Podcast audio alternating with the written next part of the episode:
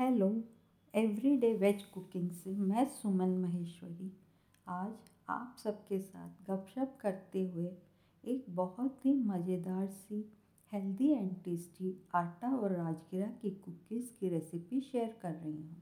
इस बार आप घर पर ही स्वादिष्ट और हेल्दी राजगिरा और आटे की कुकीज़ बनाएँ और कुकीज़ की खूबसूरती बढ़ाने के लिए कुकीज़ के ऊपर कुछ चोको चिप्स भी लगा दें। यकीन मानिए, बाज़ार वाली कुकीज़ से ज़्यादा अच्छी घर वाली कुकीज़ बनेंगी। और यदि किसी छुट्टी वाले दिन आप इन कुकीज़ को अपने बच्चों के साथ मिलकर बनाते हैं तो आपके साथ साथ बच्चों को भी बहुत मज़ा आएगा और गपशप करते हुए कब कुकीज़ बनकर तैयार हो जाएँगी पता भी नहीं चलेगा। आप सब जानते ही हैं कि कुकीज़ एक बहुत ही स्वादिष्ट जार स्नैक है। बच्चों और बड़े सबको घर में बने ताज़ा ताज़ा हल्के गर्म कुकीज़ खाने में बहुत मज़ा आता है। और बचे हुए कुकीज़ को ठंडा होने के बाद एक एयर टाइट कंटेनर में भर कर रख दीजिए और जब मन करे तब खाइए और खिलाइए। कुकीज़ बनाने का तरीका बहुत ही आसान है। आइए, अब आप 40 कुकीज़ के लिए सामग्री नोट कर लीजिए।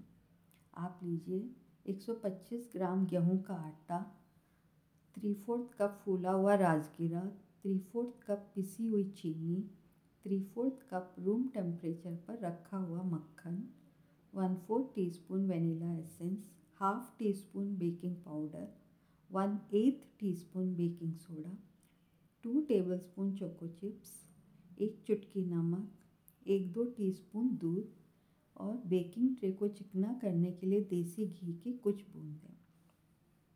कुकीज़ बनाने के लिए मैंने घर का बना मक्खन इस्तेमाल किया है।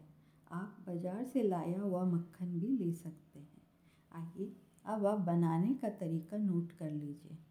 आटा, बेकिंग पाउडर, बेकिंग सोडा और नमक को तीन बार छान लें ताकि सब कुछ अच्छी तरह से मिल जाए। अब एक बाउल में मक्खन, चीनी और वनीला एसेंस लें और एक साथ मिलाएँ। अब इसमें आटा और फूला हुआ राजगिरा डालें।